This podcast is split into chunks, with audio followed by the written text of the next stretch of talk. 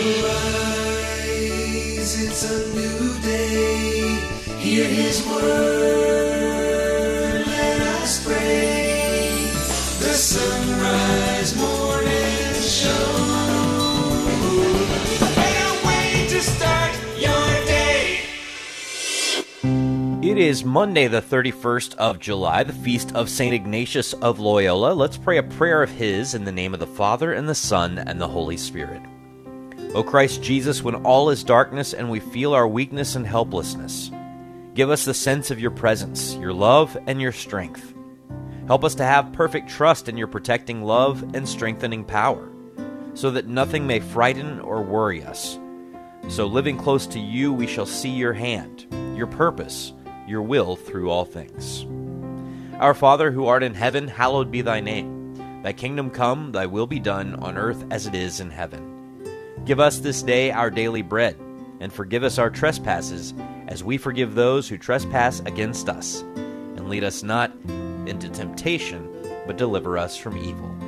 Amen. Saint Ignatius of Loyola, pray for us. It is the Sunrise Morning Show. We are glad that you're with us here on this Monday morning. I'm Matt Swaim. Anna Mitchell has news. Paul Lockman at the controls, and we are closing out the month of July today. Up this hour, Kevin Schmiesing will be along with a look at This Week in Catholic History. We'll check in with Father Philip Larrey, who we tap into from time to time from his work on Humanity two point oh to try and figure out how to wrap our minds around the acceleration of A I and our responsibility to uh, to uphold the truth as Catholics. Father John Gavin is going to join us. It's actually... He's a Jesuit. We got a Jesuit on today on the Feast of Saint Ignatius. He's going to talk about how the world was created for the Church. And then Doctor Jared Stout on the Eucharist and human dignity here at the end of the hour. So stay with us if you can. Right now, it is two minutes past. Here's Anna Mitchell with news. Good morning. The blistering heat wave is not going away as record-setting temperatures move through the south. Heat indices, which factor in humidity, could soar above triple digits this week across states like Texas, Louisiana, and Florida. In the Southwest, meanwhile, Phoenix has now topped one hundred ten degrees for thirty-one straight days. More than one hundred million Americans were under heat alerts over the weekend. Meantime, recent powerful storms that hit the East Coast brought some relief from the heat while causing damage and knocking out power for tens of thousands of people. Cooler weather is in the forecast from the northern plains to the Midwest through tomorrow. A desperate search is underway to find two missing Americans in Haiti. Mark Mayfield has the story. The nonprofit group El Ra Haiti says a nurse who is married to the group's founder and her child were kidnapped Thursday morning while serving at a community ministry. The State Department says it's working on the case with Haitian authorities. The pair were kidnapped the same day that all non-emergency U S government employees were told to leave Haiti due to rising crime, civil unrest, and the lack of health care. I'm Mark Mayfield. Pope Francis is urging Russia to revive the Black Sea grain deal. Earlier this month, Moscow stopped allowing Ukraine to export grain, mostly to countries in Africa, from its Black Sea ports.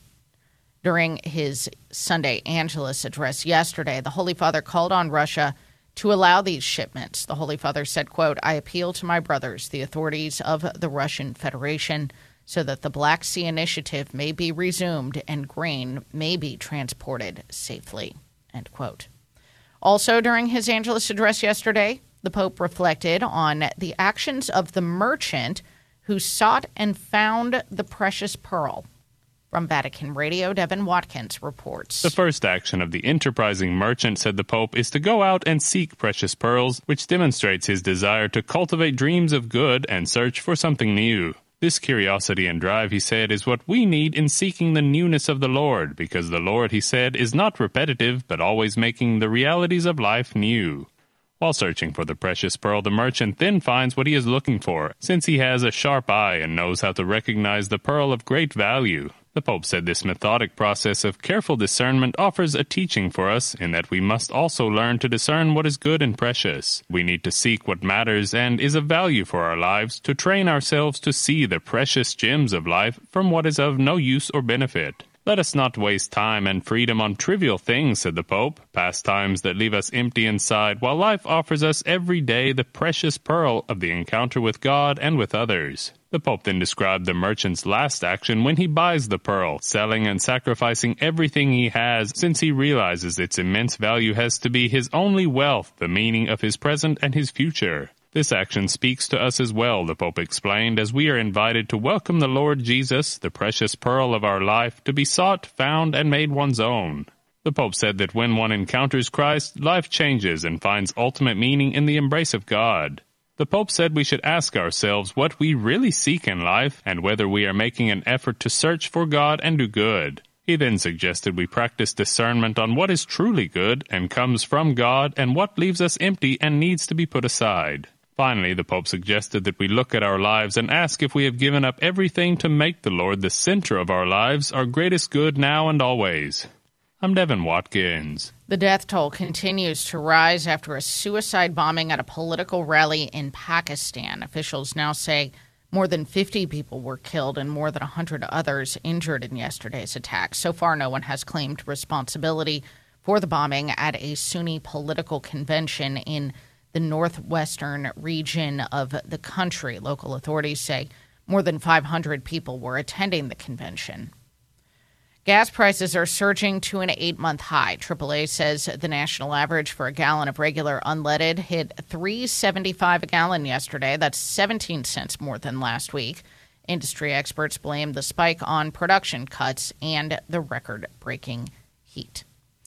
And the L A Dodgers will be holding their Christian Faith and Family Day event before this afternoon's game against the Cincinnati Reds. There will be player interviews and testimonials, as well as musical performances from contemporary Christian recording artist Jeremy Camp. This coming, of course, after the debacle that was Pride Night and the honoring of the so-called Sisters of Perpetual Indulgence, which gained the outrage of the U S bishops and others around the country. The Dodgers-Reds game gets underway at one ten p.m.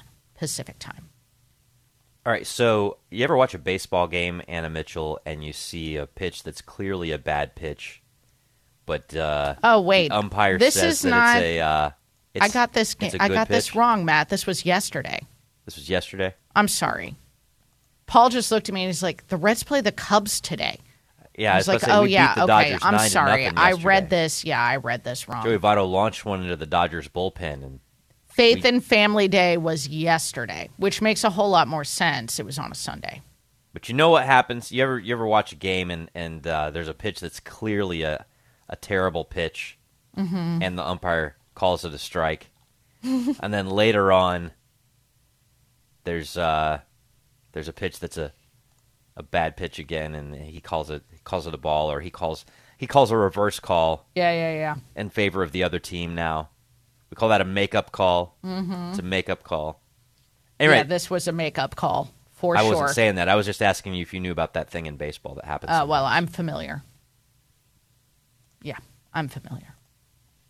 Just checking. Just checking. I do think this Faith and Family Day, God... put in place after. I mean, well, of course it did, Anna Mitchell. There are some teams that have like a Faith and Family Day on their original events calendar, but it's like when uh, when a tobacco company does cancer awareness ads. It's nine minutes past the hour. Kevin Schmiesing now joining us. He is the author of A Catholic Pilgrimage Through American History, and we like to take a look at This Week in Catholic History every week here on the Sunrise Morning Show. Kevin, good morning. Hey, Matt, good morning. So you've got some Ursuline history for us from the sixteen hundreds. Yeah, the Ursulines are a big presence in uh, Catholic education in the United States, among other places, and they first arrived in the New World this week back in sixteen thirty-nine. The Ursulines had been founded in fifteen thirty-five in Italy by Saint Angela Merici. Their main purpose was the education of girls and young women. A widow, Marie Gaillard, joined the order in France in sixteen thirty-one. She received the name Marie of the Incarnation. Shortly after that, she had a mystical vision that she and her spiritual director interpreted to mean that she was to be a missionary in a new land. In the meantime, Samuel de Champlain and others had been exploring and settling New France, roughly speaking what is now Canada. In sixteen oh eight, Champlain founded the city of Quebec on the Saint Lawrence River. It was still a settlement of fewer than a thousand people when Marie of the Incarnation and two fellow Ursulines arrived this week, August first, sixteen thirty-nine. The Ursulines immediately began teaching girls, both French and indigenous. Their own numbers began to grow as native Canadians joined the order. By sixteen ninety-seven, they had opened a second house, and by seventeen hundred, there were forty nuns altogether. The sainthood cause of Marie of the Incarnation was initiated in the nineteenth century. It came to fruition when she was canonized by Pope Francis in twenty fourteen. Saint Marie of the Incarnation, one of the three Ursulines who arrived in Quebec this week in sixteen thirty-nine. Pretty cool. And also this week in Catholic history, we get to talk about a code breaker.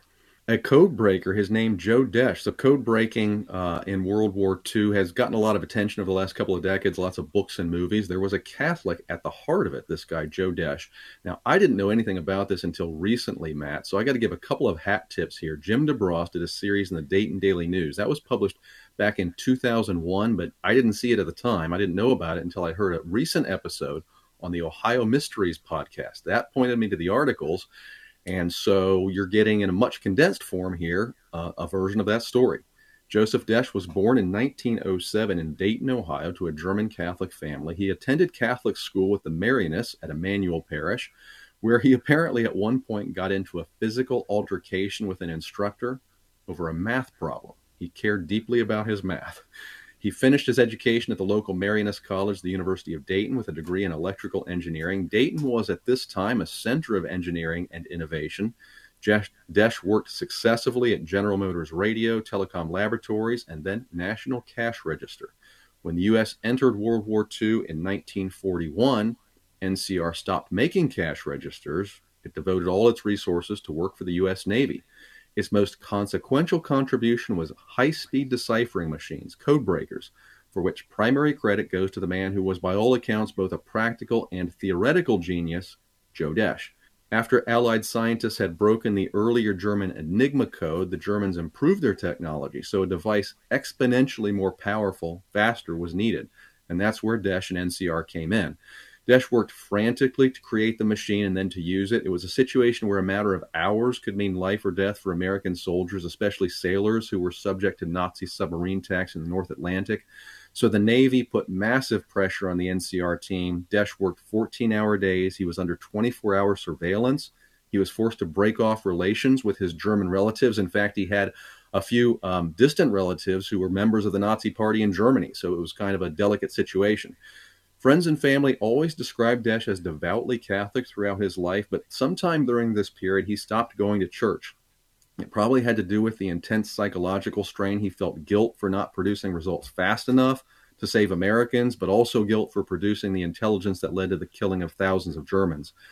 After the war, Desch reconciled with the faith. He went to confession to a priest from his elementary school days.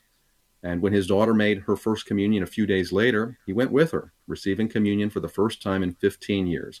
With the help of his faith, Desch seems to have found a measure of peace by the late nineteen fifties, though he still rarely talked about his wartime exploits, and they remained a sensitive subject for the rest of his life. Joe Desch was eighty years old when that life came to an end, this week, August third, nineteen eighty-seven. And I would never know that story if I hadn't been listening to This Week in Catholic History. What a cool piece of... Uh, uh, of history related to World War Two that probably a lot of people don't even know about. Well, until, well, like I say, until you just found out about it recently yourself. Kevin Schmiesing, we've got your book as well as the Catholic History Trek podcast linked at sunrise morning show dot com. Thanks as always. Have a great day. Thanks, Matt. You too. All right, let's check on weather for the nation as we kick off this week. Showers and a few thunderstorms found from New England to the central Appalachians and along the I ninety-five corridor from Pennsylvania to the Carolinas today. The other major trouble spot will be in the southwest, where the summer monsoon is starting to crank up. Showers and thunderstorms will head northward through Arizona and into the Great Basin. Aside from typical daily thunderstorms in Florida and a few showers and storms in the central plains, the weather looks splendid along the west coast and across the central U S Northern Minnesota will see a return of smoky conditions, but blue skies will otherwise dominate in other areas that have dry weather today. We're back with headlines right after this. It's a quarter past the hour. Support is from Solidarity Health Share. Do you have an insurance plan that pays for everything, even things that violate your beliefs? Have you ever felt there has to be a better way, but didn't know you had any options? If you answered yes, I've got some good news for you. There is a better way and a more affordable way. Solidarity HealthShare can save you hundreds of dollars each month while actually supporting your beliefs. Because the best news is that Solidarity HealthShare costs a whole lot less than insurance. It's time to jump in and put your money where your faith is and put some money back into your wallet at the same time. Join Solidarity HealthShare, a faith-based healthcare sharing community. Prices start as low as three hundred eighty-four dollars a month for families. Call to see how much you can save. eight four four, three three four, three two four five. That's eight four four, three three four, three two four five. Solidarity HealthShare, eight four four, three three four, three two four five. Do you use a single brew coffee maker at your home or in your workplace? The Carmelite Monks of Wyoming have single-use coffee pods especially for you. Go to the Mystic Monk Coffee site through our site, sunrise morning show dot com, to browse the monk shot options. When you check out, we'll earn a commission. And why not brew it straight into a Sunrise Morning Show mug or travel mug? You can find those in our online store. Buy a mug and link for some monk shots for your Keurig at sunrise morning show dot com. E W T N, communicating the faith. The best way to practice not really being able to fully celebrate in other people's successes is to go to what you're grateful for in your own life. So when someone next to you is having a, a great success, you immediately go to, Lord, I'm so grateful I have my health, well, I have my husband, I'm grateful I have a roof over my head. And all of a sudden, everything becomes just perfect. E W T N. Live truth. Live Catholic. seventeen minutes past the hour. Here's Anna with headlines. A desperate search is underway to find two missing Americans in Haiti.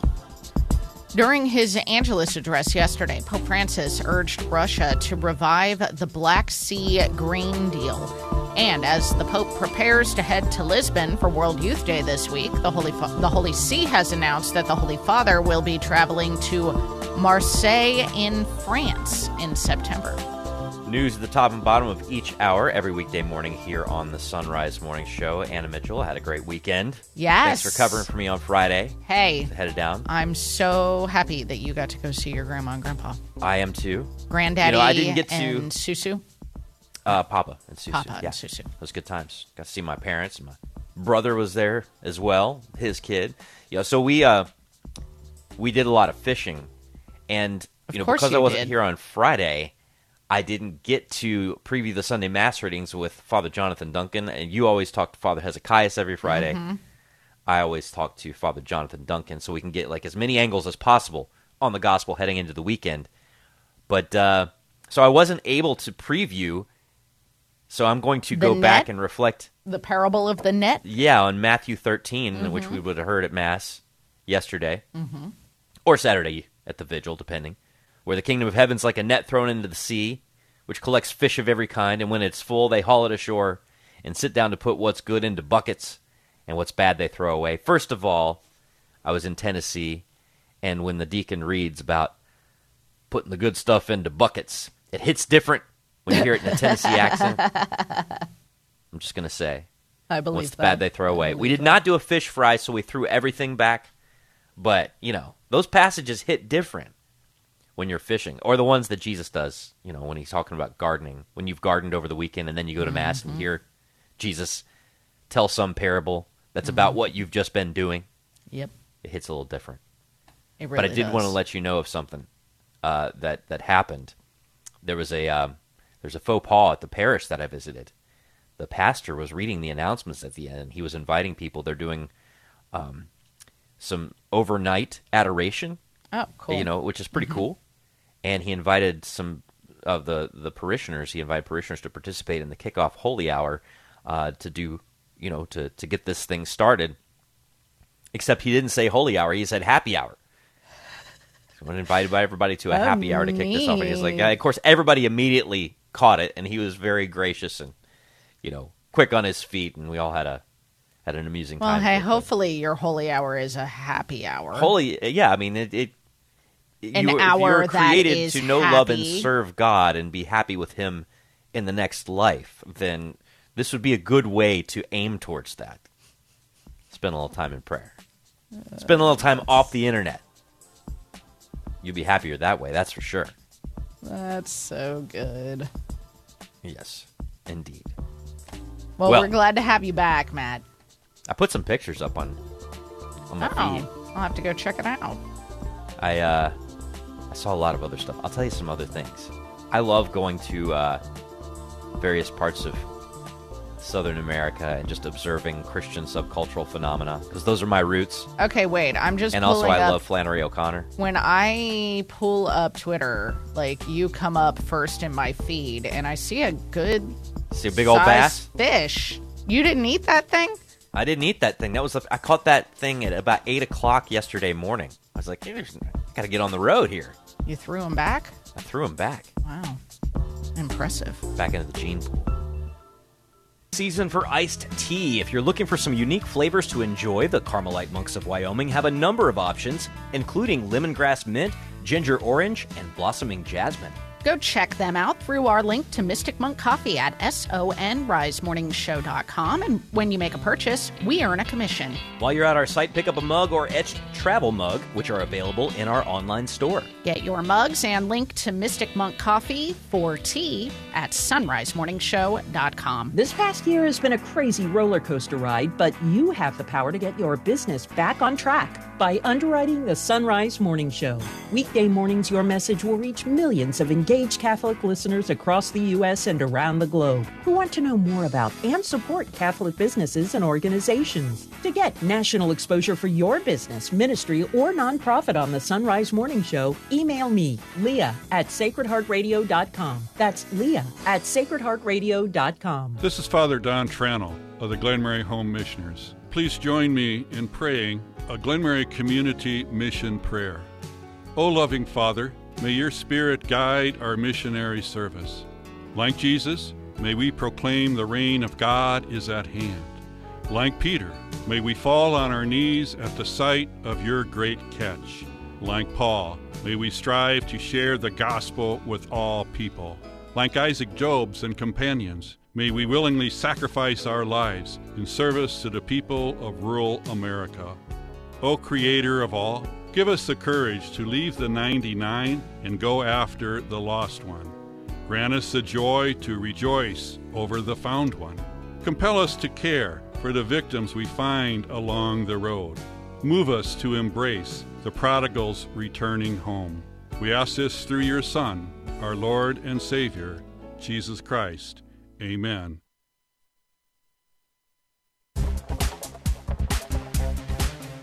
Sunrise Morning Show continues. Always great to talk to Father Philip Larrey from Humanity two point oh. He teaches in Rome, and we're grateful he takes a little time to talk to us every now and then. Father, good morning. Good morning, Matt. Good to be back on the program. Yeah, I'm interested to hear uh, about this uh, particular thing, Claude two. Uh, what is Claude two? Uh, because it it seems like, well, well, I'll just let you explain it. Okay. Uh, Claude two is uh, Anthropic's uh, G P T, and it rivals OpenAI's G P T because uh, they were one of the first to invest time and energy and money in creating this artificial intelligence. So what Claude, uh, Claude two seems to be doing much better than the others is logical processing. And so And Anna mentioned that she thought it was interesting that the uh, article that introduces this new version, the older version was one point three, seems to say that it does logic reasoning better than humans. And I think that that's true. Uh, first of all, it does it much more quickly. Second of all, it can uh, access databases which are much too large for the, the human mind. And uh, thirdly, it doesn't make mistakes in terms of the logic uh, that it's doing. And that's simply because we were able to translate logical patterns of human intellect into uh, mathematical code and therefore the machines can do it. This has been going on for more than fifty, sixty years. Now, here's the interesting thing. It doesn't, it doesn't arrive at truth better than humans. And I think that going forward with these enormous uh, language processors, we're going to have to, um, how can I say, we're going to have to understand that humans are much better at truth than machines. The machines probably beat us at logic, and I teach logic, and so I know sometimes the students, they don't get very good grades. Uh, but the machines don't do truth. And in Anthropic, even uh, they're very responsible. They even say that. They say, be careful about using uh, this G P T, which is generative A I, in order to arrive at truth, because it can make mistakes. And I think that uh, that's what we have to keep in mind. Well, that just opened the door to about fifteen different potential ways to take this conversation, right? Uh, because let's face it, we've been using computers to do logical processes better than us for a very long time, because that's what a calculator does in some ways, right? right, right. We kind of acknowledge yeah. that it's It's. I mean, we can work it out on a scrap of paper, or we can punch it in and get a much quicker and uh, more accurate result. But this idea of truth, I mean, this is a different. Well, I mean, you watched a lot of movies. I mean, how many how many uh, sci-fi dystopian movies have been based on the idea of a an A I or a, you know, some kind of a, a, a an android system making purely logical decisions without a human element? I mean, this is something that if you don't apply ethics to the development of it, you could go a lot of bad directions. Yeah, and I and uh, I think that the leaders in the A I field are becoming more and more aware of this, and they're asking uh, different people in the Vatican, different priests, et cetera, to uh, weigh in on the ethics and and the morality of of these systems, simply because we don't want to uh, give control to the machines. We want to maintain control, and we want to use the machines for our own purposes to achieve our own goals, which I think is is admirable. I think that that that's exactly what we should be doing, but we have to be careful when we turn control over to the machines, or when we ask the machines to give us what the truth is. Uh, they, they they they don't know. You know that that I've always I love machines. I love A I. You know that, but A Is are dumb. You know, it, it, I don't. I, I don't mean that in a in a mean way. I mean that in, they're not aware, they're not conscious, and therefore they don't have access to the truth necessarily. They have access to a bunch of data. They have access to the internet, et cetera, et cetera. But even Anthropic and and Sam Altman says the same thing. Be careful when you use these tools and think that you're going to arrive at truthful results. You have to double check. And you have to be an expert in the field. You have to ask other people, et cetera. So let's let's use these tools, but as tools, not to substitute the human intellect, but to help it. Well, and this is where that, you know, big ten dollar phrase that seems to come up every time here, uh, Christian anthropology matters. You know, what is a human being, and you know, what does it mean to be morally oriented? What does it mean uh, to, and, you know, the, the developers of A I may fall on different places on this question, but we know where we fall about being made in the image of God. And so if we're to reflect our Creator, it matters that what we create reflects us, uh, you know, in a more true way, because I mean, anybody can, I mean, anybody can just look at a piece of paper and say, well, this is, This is what the logical quote-unquote thing to do is. But, I mean, if you're taking into account morality and humanity, I mean, there's a lot of things that would be logical to do in terms of raising my son, but I got to take his humanity into account, right, when I decide how to, Absolutely. you know, how to correct him or how to form him. I mean, this is that's just kind of basic parenting. Parenting is not done merely sure. according to logic. Yeah, it's it's a great metaphor when you say we were created in the image and likeness of God.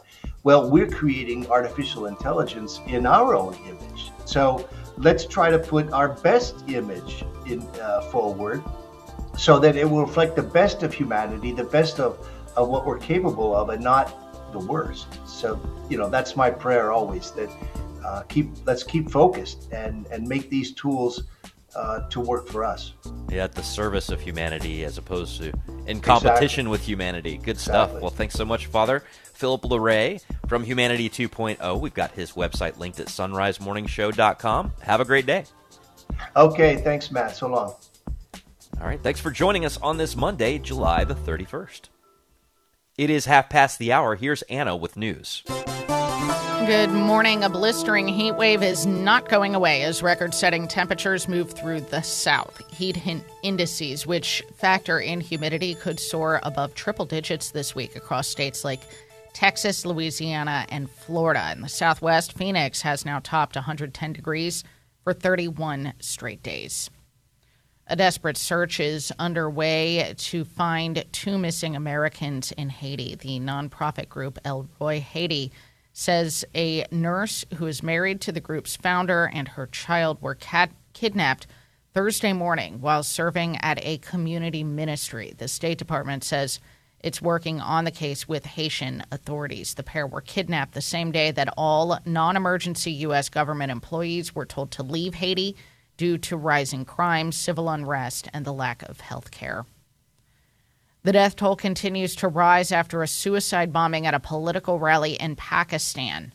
Mark Mayfield reports. Officials now say more than fifty people were killed and over one hundred others injured in Sunday's attack. So far, no one has claimed responsibility for the bombing at a Sunni political convention in the northwestern region of the country. Local authorities say more than five hundred people were attending the convention at the time of the deadly bombing. I'm Mark Mayfield. The Ukrainian minister who oversees the country's so-called army of drones says there will be more drone strikes to come after drones hit buildings in Moscow yesterday morning. Russia's defense ministry said drones hit two commercial buildings and claimed a third drone was destroyed before reaching Moscow. Also yesterday, Ukrainian drones targeted the Crimean Peninsula, which Russia annexed in twenty fourteen. Pope Francis has urged Russia to revive the Black Sea grain deal. Earlier this month, Moscow stopped allowing Ukraine to export grain, mostly to countries in Africa, from its Black Sea ports. During his Angelus address yesterday, the Holy Father called on Russia to allow the shipments. He also renewed his prayers for the victims of the Beirut explosion that took place almost three years ago now, on August fourth, twenty twenty. He said, quote, "I renew my prayer for the victims and their families who are seeking truth and justice, and I hope that Lebanon's complex crisis may find a solution worthy of the history and values of that people." He said, "Let us not forget that Lebanon is also a message," end quote.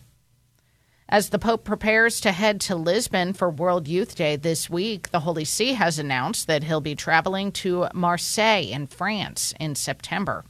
From Vatican Radio, Lisa Zingarini reports. Pope Francis will depart early in the afternoon of Friday, twenty-second of September, arriving at Marseille International Airport. There he will be welcomed by the French President Emmanuel Macron. He will then preside a Marian prayer with the diocesan clergy in the Basilica of Notre-Dame de la Garde, followed by a moment of reflection with religious leaders near the memorial dedicated to sailors and migrants lost at sea. On September the twenty-third, after a private meeting with people experiencing economic hardship at the Archbishop's residence, Pope Francis will address the final session of the Mediterranean meetings at the Palais du Pharaon, where he will also meet with President Macron. Finally, in the afternoon, the Pope is scheduled to preside over Holy Mass at the Velodrome Stadium before departing to Rome. Marseille is the second French city visited by Pope Francis during his pontificate. He will also be the first pope to visit the multi-ethnic southern French port city since Clement the seventh did so in fifteen thirty-three. The Mediterranean meetings are organized and hosted by the Archdiocese of Marseille at the behest of its Archbishop, Cardinal Jean-Marc Avelin, following the Mediterranean Frontier of Peace meetings promoted by the Italian Episcopal Conference in twenty twenty and twenty twenty-two in the cities of Bari and Florence. The two gatherings brought together bishops as well as mayors of several countries bordering the Mediterranean to highlight the need for peace and fraternity in the vast sea region, a crossroad of peoples, religions and cultures now facing new epochal challenges. I am Lisa Zingarini. And gas prices are hitting an eight-month high. triple A says the national average is three seventy-five a gallon as of yesterday. It's thirty-five past the... the sunrise sunrise boys boys Do you use a single-brew coffee maker at your home or in your workplace? The Carmelite Monks of Wyoming have single-use coffee pods especially for you. Go to the Mystic Monk Coffee site through our site, sunrise morning show dot com, to browse the monk shot options. When you check out, we'll earn a commission. And why not brew it straight into a Sunrise Morning Show mug or travel mug? You can find those in our online store. Buy a mug and link for some monk shots for your Keurig at son rise morning show dot com. This past year has been a crazy roller coaster ride, but you have the power to get your business back on track by underwriting the Sunrise Morning Show. Weekday mornings, your message will reach millions of engaged Catholic listeners across the U S and around the globe who want to know more about and support Catholic businesses and organizations. To get national exposure for your business, ministry, or nonprofit on the Sunrise Morning Show, email me, Leah, at sacred heart radio dot com. That's Leah at sacred heart radio dot com. This is Every Day with Saint Francis de Sales. The truly patient person bears up equally under ignominious tribulations and those that are honorable, to be despised, criticized, or accused by evil men is something that a courageous man does not mind. But it takes a lot of virtue to accept being criticized and badly treated by good people, by our relatives and friends. I have often said that he who is not humble is not chaste. I say this because God is accustomed to allow the proud to fall into the most heinous sins, to teach them a lesson, and to correct spiritual pride. For Sacred Heart Radio, this is Father Chris Armstrong.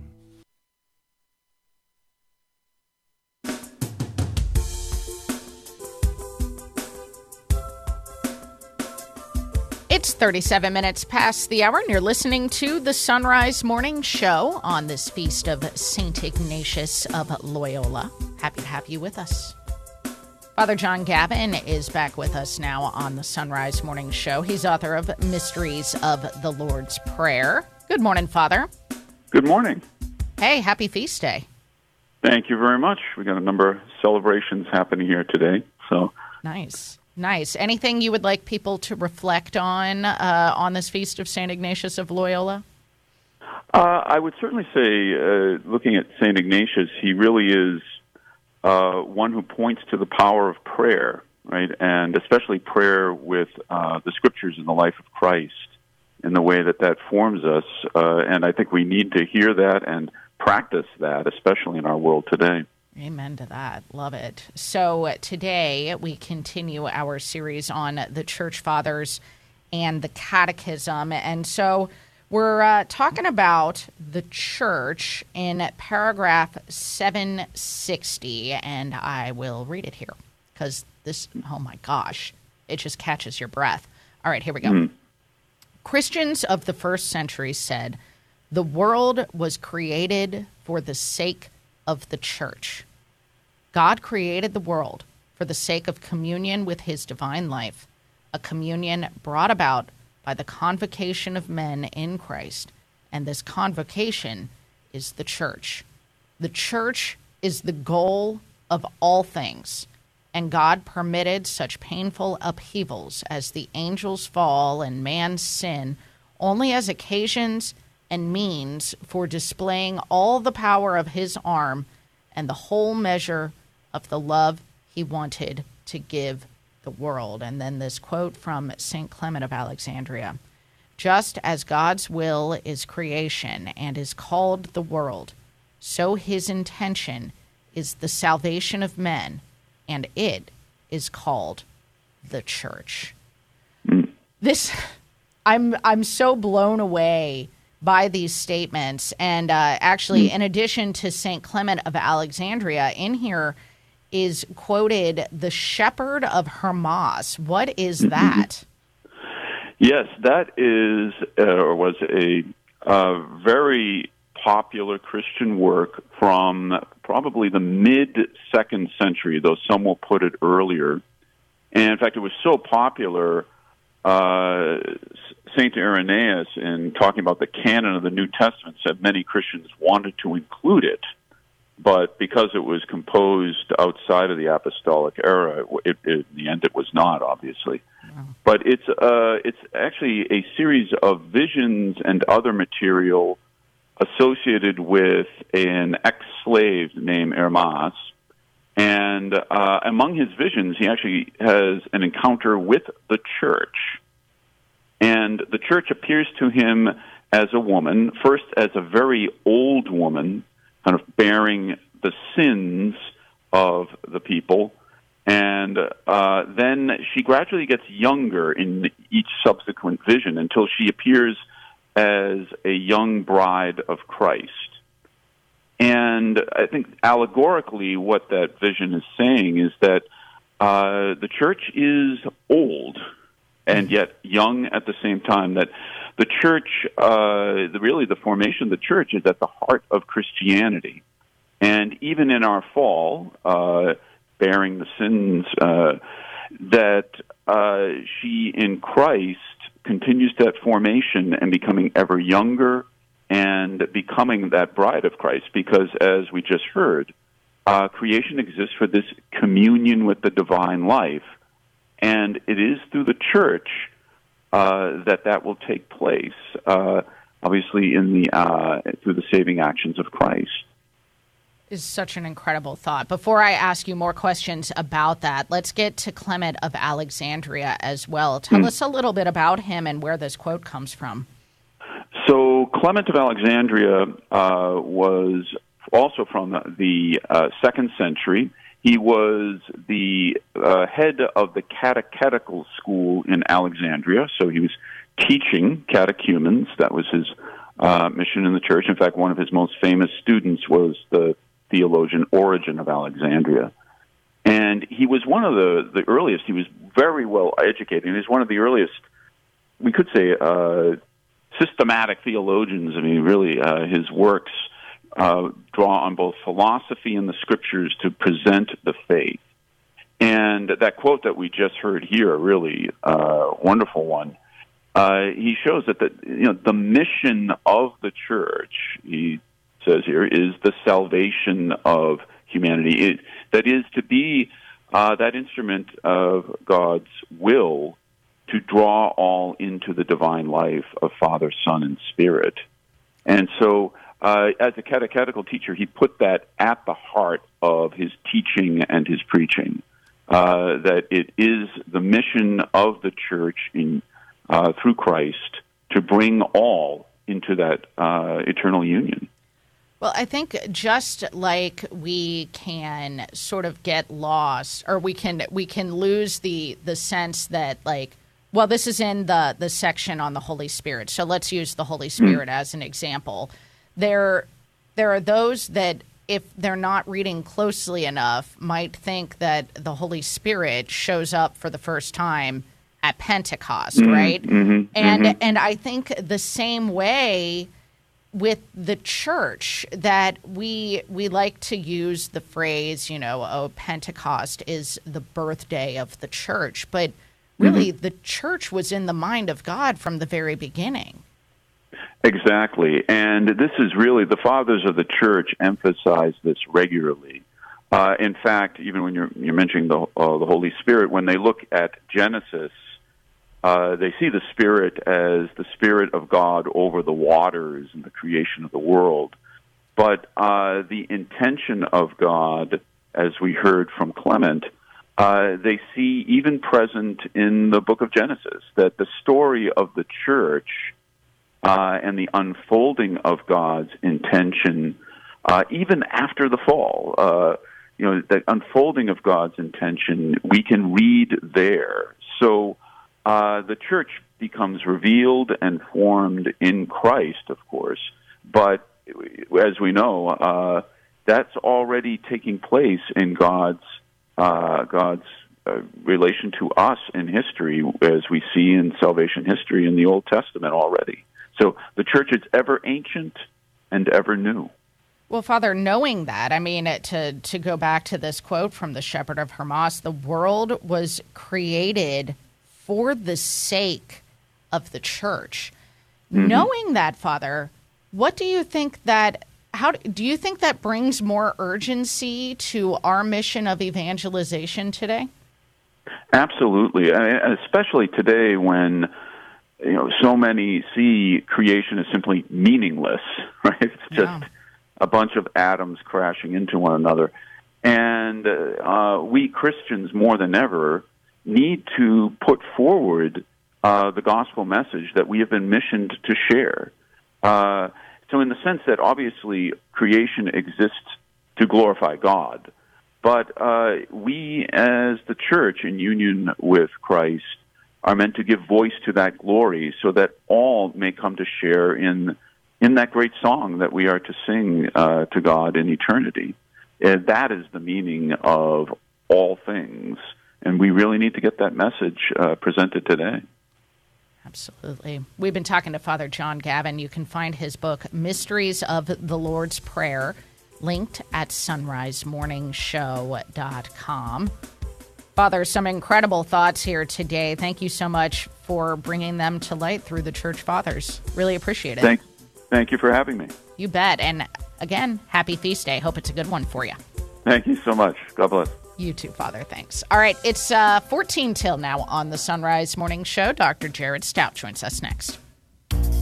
Central Fabricators is proud to support the Sunrise Morning Show, where you'll get news from the Catholic perspective, while keeping you up to date on what's happening in the Vatican as well. It's also a great way to keep in touch with the Catholic faith throughout the week. Central Fabricators, based in Cincinnati, Ohio, is a family-owned business for over seventy-five years, manufacturing and repairing corrosion-resistant storage tanks, reactors, and pressure vessels. On the web at central fabricators dot com. That's central fabricators dot com. For over five hundred years, the church-honored spiritual exercises of Saint Ignatius of Loyola have formed many saints. This treasured way of personal prayer with God is now available to you for free. Order your free training manual at lord teach me to pray dot com and bring Ignatian prayer to others. Lord Teach Me to Pray is approved by the U S C C B. Order your free training manual at lord teach me to pray dot com. Lord Teach Me to Pray underwrites the Sunrise Morning Show. Tis the season for iced tea. If you're looking for some unique flavors to enjoy, the Carmelite Monks of Wyoming have a number of options, including lemongrass mint, ginger orange, and blossoming jasmine. Go check them out through our link to Mystic Monk Coffee at son rise morning show dot com. And when you make a purchase, we earn a commission. While you're at our site, pick up a mug or etched travel mug, which are available in our online store. Get your mugs and link to Mystic Monk Coffee for tea at sunrise morning show dot com. To ask, why should I pray, is the same as asking, why should I raise my mind and heart to God, since that's what prayer is. But when stated like that, it's pretty obvious. We need to pray because God is He to whom our minds and hearts are ultimately directed. Union with Him is our ultimate destiny. Without prayer, we lose our direction to God as our ultimate end, and thus set ourselves on a path that leads back into the slavery of sin. Today on More to Life, Unstuck. Are challenges making you feel trapped? We're going to help you move forward. That's today on More to Life. Now back to the Sunrise Morning Show.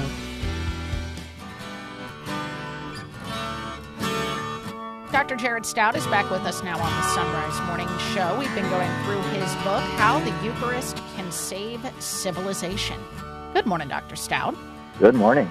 So we're talking today about the Eucharist and the dignity of the human person. Now, to lay the groundwork for our conversation, Doctor Stout, can you explain the Gnostic heresy and what Gnostics believed about the human body?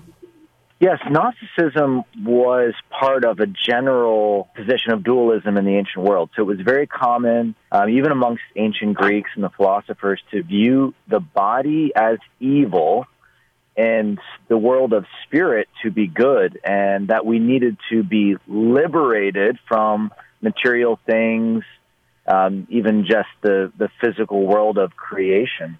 Um, and so Gnosticism was one particular variety of that, and then even became blended with Judaism by some people and also with some Christian elements uh, as well. And so it was a heresy already addressed in the uh, the Bible itself. You see, like, the first letter of John um, talking about it, um, and also by early church fathers. Yeah, so to to sort of get at the, the Orthodox Christian response to this heresy, talk first about the importance of understanding the Incarnation. It seems that at the beginning of John's Gospel, he did have the Gnostics in mind when he mm. said, "The Word became flesh and dwelt among us." And so the Incarnation really undoes any position that would view the material world or our own bodies as evil. Um, they're fundamentally good. God, who made them, took on our flesh, our humanity, and that is part of our redemption, that Christ actually enters into the world, enters into our humanity to sanctify them. They're already good because he made them, but obviously we are taking them in the wrong direction through sin. Um, but the answer to, to sin was to come into uh, the world which he made, into his own, um, and to save it from the inside out. Yeah, so then let's bring the Eucharist into this teaching. How does the Eucharist affirm the dignity of the body and the human person? Well, we see in some of the earliest writings um, of the Church Fathers um, that the denial of the Incarnation by the Gnostics also led them to deny the Eucharist. And so um, Saint Ignatius of Antioch, for instance, says, you know, there are heretics who do not believe that the Eucharist is the flesh of Christ, and he's writing around the year one hundred. But both uh, for Saint Ignatius of Antioch and then Saint Irenaeus of Lyon, writing in the mid-second century, they both say that because we eat the flesh of Christ, that our own bodies will be saved, they'll be raised up on the last day. And, and so the Eucharist was actually essential to overcome the Gnostic heresy uh, and to say that, you know, God actually views us as good, and to prove that to us, you know, he's not only taken on our own flesh, but he's given us this flesh to eat, and that sanctifies our bodies. Um, it sanctifies the world, um, and it is the source of our eternal salvation. So if Jesus came into the world to save it from within, when he gives us his own flesh to eat, he's sanctifying our flesh and saving us from within. You know, I'm wondering if we can extend this out to this day and age. Do you think that we're we're dealing in our day with a sort of maybe neo-Gnosticism, in that there are these people who seem to think that you can and should be able to change the body to, quote, line up with what you believe is your spirit? I'm, I'm talking about, you know, transgenderism, for instance. Do you think that that is, is sort of a, a, a mutation of Gnosticism in a way? Well, Hilaire Belloc said that there were some perennial heresies that always crop up, and Gnosticism is one of them. It broke out in the, the Albigensian heresy in the Middle Ages, and it's certainly present. And even in a spiritual way, you can look at it through the New Age, mm. um, which in many ways is a, is a kind of dualism as well. And I think in tr- what Pope Francis said about transgenderism is that it is a denial of the gift of the body, right? That the body is, is given to us by God, and we must receive it as a gift from him. Um, and so transgenderism would break that connection then to the Creator. And that's what the early Gnostics were doing, right? They actually said that, yeah, creation is bad. It's not the, the fruit of the, of the good God. So there there is a way Uh, in which we view creation, well, not even as creation, not as a gift, not as something that has to be accepted. We make ourselves to be God um, over it, because we say that we're the ones in charge of it. We can change it. We can make it into our image. There is then a disconnect. Now, there's a lot that could be said about the, the problem of transgenderism, but insofar as it views the body as something that has to be overcome, mm-hmm. we can certainly see a fundamental disposition like Gnosticism. And I'm wondering if maybe, do you think that the Eucharist has an answer for, for that sort of form of Gnosticism? Well, if we're struggling with problems of identity, whether it's bodily identity but also spiritual identity, I think what Jesus offers us is an invitation to find our identity through his body, blood, soul, and divinity, so that there is a, a coming together to be one flesh with Jesus, to be one spirit with Jesus in the gift of the Holy Spirit.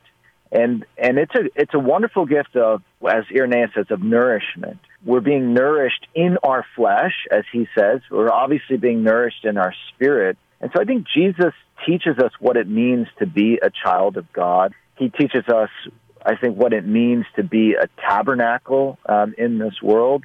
And he teaches us the meaning of flesh. Like, what does it mean to be an enfleshed spirit? And Jesus shows us it's about giving of ourselves to others. And I think that's fundamentally what the Eucharist is about. It's a gift. And the Spirit is manifested through flesh. And so if we're struggling who we are with, with who we are, we need to deflect the focus from me to others, to uh, ultimately to God, but even just to give of ourselves through our bodies to those we love around us. That was a really beautiful response, Doctor Stout. I'm so glad I asked you the question. The book is called How the Eucharist Can Save Civilization. It's from Tan Books. I've been learning so much from it and hope you will pick up a copy as well. You can find it linked at sunrise morning show dot com. Doctor Jared Stout, thank you. Thank you. Matt, did you ever think about it like that? I don't know that I have. That's pretty cool, though. Yeah, for sure. I mean, like... The, I mean, it's just like to, to make these links from the incarnation to the Eucharist to us being part of the body of Christ and our inherent dignity just being made in the image and after the likeness of God. I mean, it's just like to put the, all of that together. And I, then we had a kind of an incarnational flow to the hour. I know, right? Like, what is a human being and what is it that we're trying to make when we make A I? Mm-hmm. Well, then that was Father Larrey. Yeah. And then we went into Father Gavin about, well, what does it mean? What were we created for as the body of Christ? Mm-hmm. With Father John Gavin. Flowing into what you just talked about, Doctor Jared Stout. I don't know what other morning radio shows talk about. Puppies and cereals and stuff, but that's what we talk about. Another full hour coming up. It's three till. Arise, it's a new day. Hear his word, let us pray. The Sunrise Morning Show. A better way to start your day. We continue on this thirty-first of July, on Monday. It's the Feast of Saint Ignatius of Loyola. Let's pray his generosity prayer.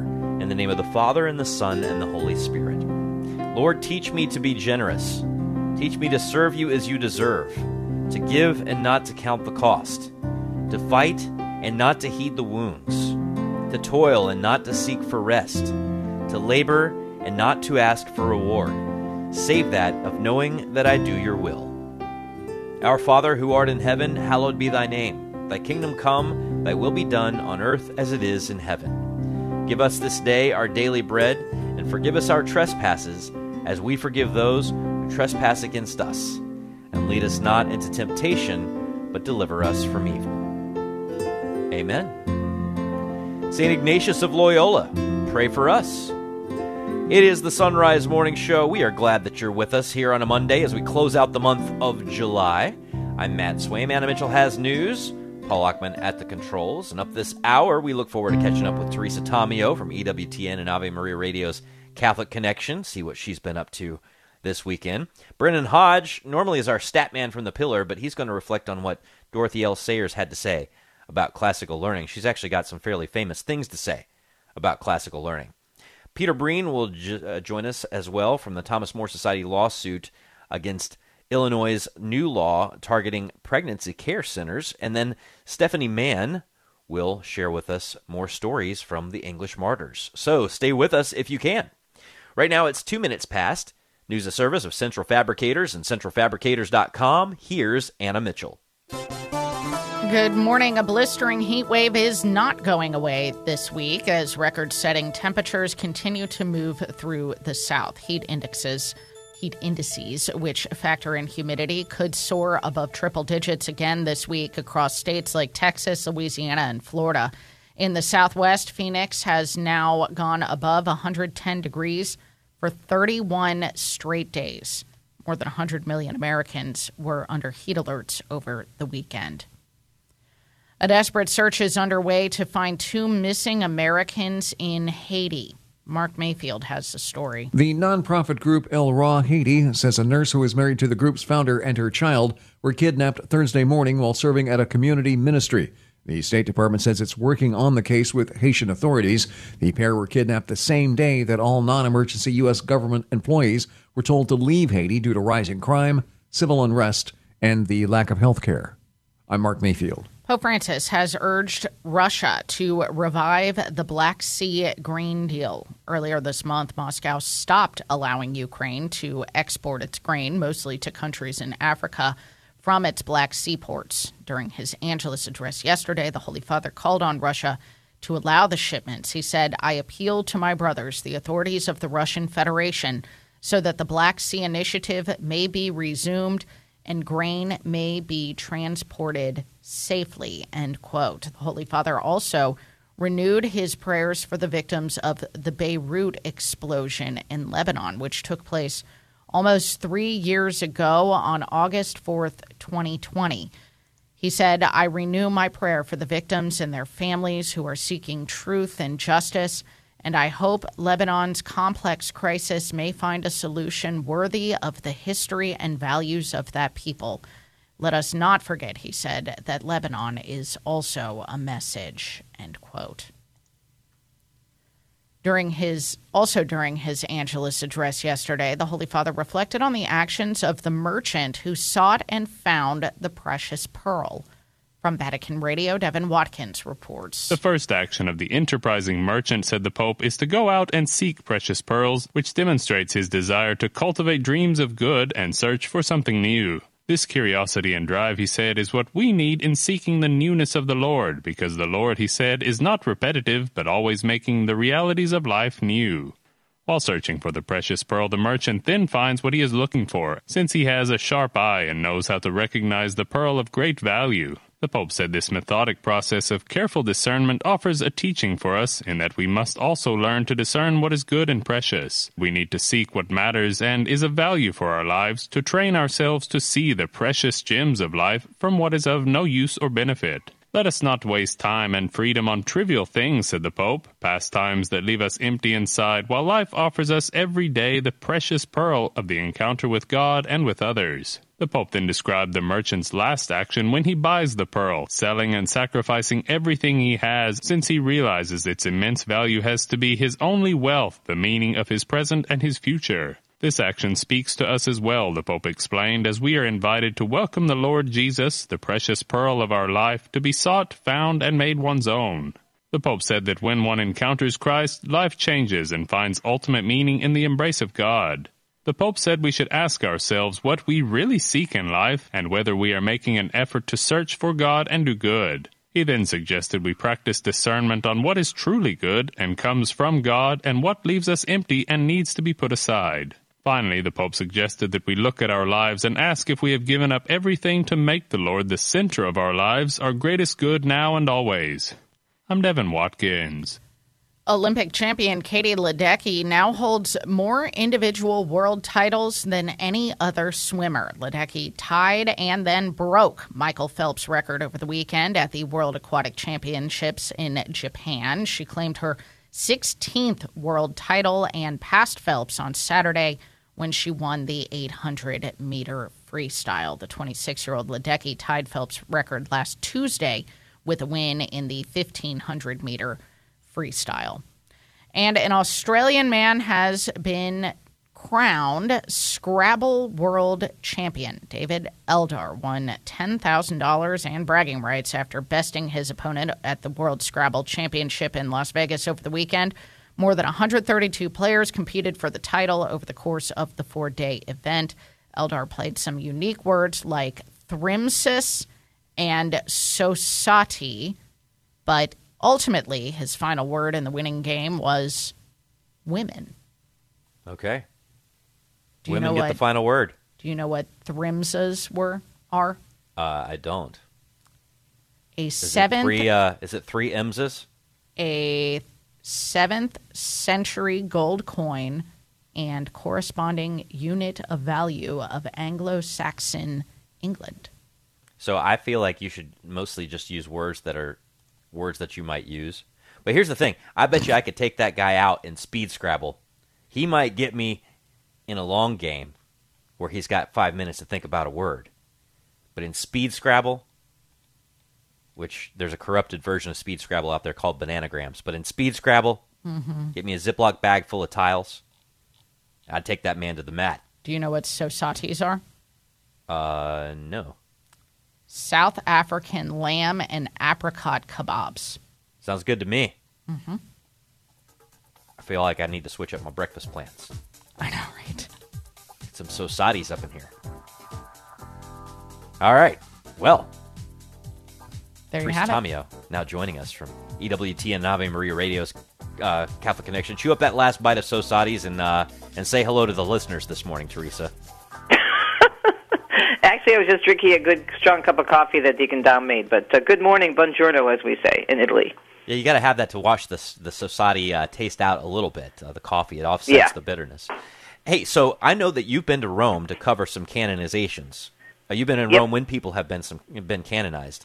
So yep. uh, today is the feast of Saint Ignatius of Loyola, canonized Love on March mm-hmm. March twelfth, sixteen twenty two. And I want you to think about what it would have been like to cover that ceremony, because you know who else was canonized that same day? You ready?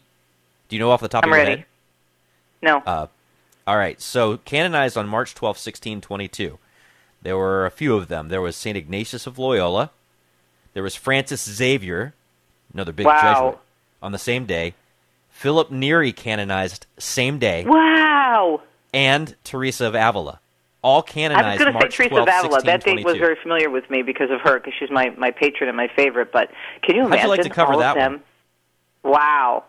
That would have been incredible. Absolutely incredible.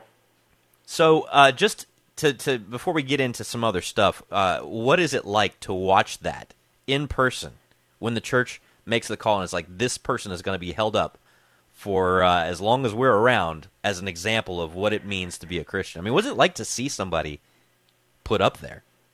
It's pretty phenomenal. I've been to several of them, and, and what, what they do is happens during the Mass. Uh, the Pope is there at the Mass, and they have a banner up, and then they, they actually read, they make the announcement during Mass. And the actual um, canonization is pretty quick, but the the, the uh, preparation for it and the way the uh, you know Saint Peter's is decked out in terms of reminders of the saint and just leading up to it, I think the anticipation for it is even more exciting than the actual canonization itself, which you have to watch closely because it can happen quickly, and you could miss it if you're not there, if you step away or something, but it happens during the Mass. It's just very moving, and, and everybody cheers, and you just feel like it's just such a way to be part of the universal church, to attend something like that, or if you can watch it, even get up early in the morning and watch it on E W ten, which usually carries those events live. It's, it's just really powerful.